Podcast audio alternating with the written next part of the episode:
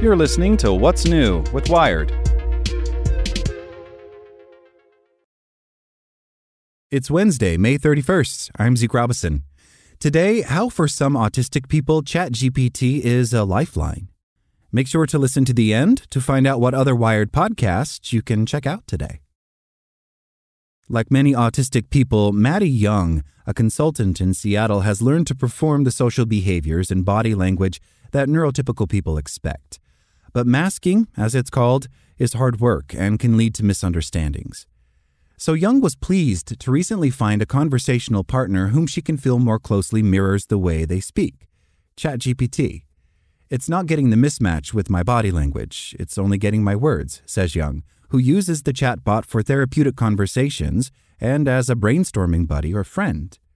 Young also uses the chatbot to help them in their work with neurodivergent entrepreneurs and creatives on brand and business strategy.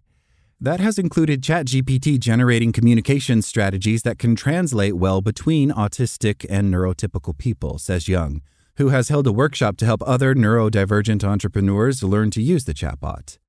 A lot of autistic people have grown up being told that they are aliens or that they sound like robots or there's just something wrong with them, Young says. When ChatGPT came along, they quickly realized that it kind of sounded like I do logical and specific. Young is far from the only autistic person using the popular chatbot as a part of their daily routine. For some, it's a place to chat about their interests when other people grow bored, or to work up social scripts to help them navigate conflict. It's also a new resource to turn to for support. Unlike a therapist or social worker, the bot is always available and doesn't bill by the hour.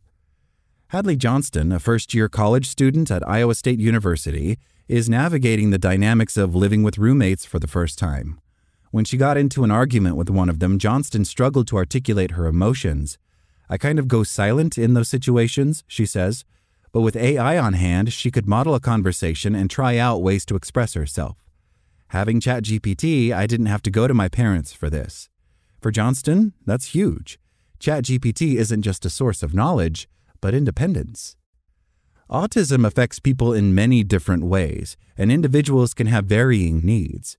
ChatGPT may not work for some, or even most, but a common feature of autism is that social interactions can be difficult or confusing. Using a chatbot to help with communication may seem unconventional, but it's in line with some established ideas used in social work to help people become more independent.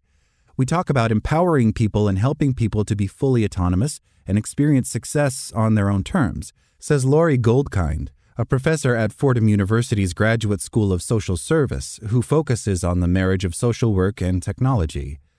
An accessible tool like a generative AI bot can often help bridge the gap left by intermittent access to mental health services like therapy, Goldkind says. But the true impact of ChatGPT for therapeutic reasons is largely unknown. It's too new. Wired reached out to four clinical therapists and counselors for input. Each of them declined to comment, saying that they have yet to explore the use of ChatGPT as a therapeutic tool or encounter it in their sessions. The chatbot's flexibility also comes with some unaddressed problems. It can produce biased, unpredictable, or often fabricated answers, and is built in part on personal information scraped without permission, raising privacy concerns. Goldkind advises that people turning to ChatGPT should be familiar with its terms of service, understand the basics of how it works, and how information shared in a chat may not stay private, and bear in mind its limitations, such as its tendency to fabricate information. Young said they have thought about turning on data privacy protections for ChatGPT, but also think their perspective as an autistic, trans, single parent could be beneficial data for the chatbot at large. As for many other people, autistic people can find knowledge and empowerment in conversation with ChatGPT. For some, the pros outweigh the cons. Maxfield Sparrow, who is autistic and facilitates support groups for autistic and transgender people, has found ChatGPT helpful for developing new material. Many autistic people struggle with conversational icebreakers in group sessions, as the social games are designed largely for neurotypical people, Sparrow says. So they prompted the chatbot to come up with examples that work better for autistic people.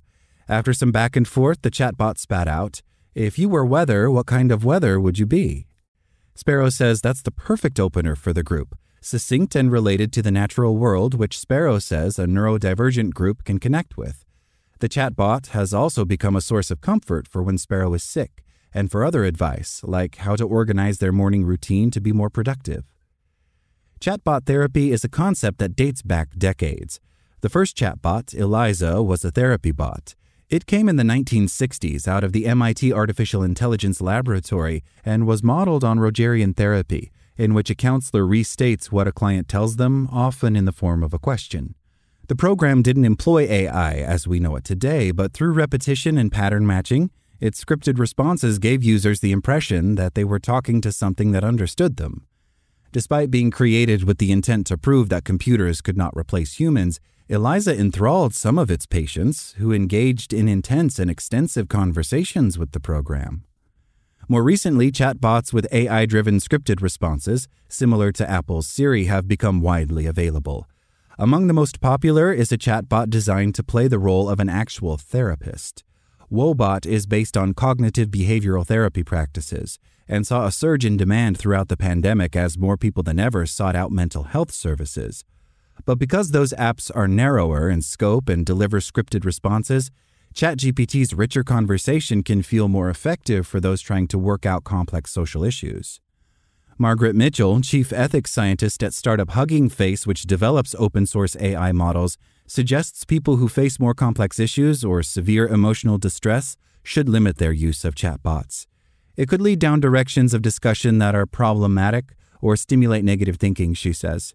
The fact that we don't have full control over what these systems can say is a big issue. Earlier this year, a man in Belgium died by suicide after weeks of intense conversations with a bot based on GPT-J, an open source AI model developed by the nonprofit group Eleuther AI. Andrea Vallone, product policy manager at OpenAI, says the company has tried to make ChatGPT respond appropriately to people who may be vulnerable, but it is not intended to be used as a replacement for mental health treatment.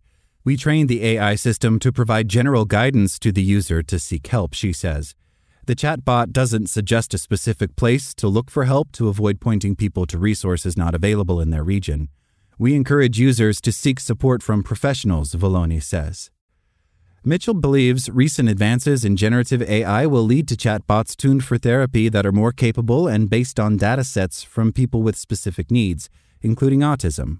For now, ChatGPT can still serve an important role in self expression for people of all kinds, especially those who don't always have another person to converse with who understands their style. Sparrow says they've also used ChatGPT to talk through their thoughts at length but Sparrow started dating someone recently and is spending less time with ChatGPT. For all its benefits, a chatbot is no substitute for human connection. Some of that has dropped off because I have an actual human being, they say. There is an aspect of human connection that it just can't replace. Make sure to check out our other Wired podcasts. Today in Wired Business, tips on how to polish your LinkedIn profile.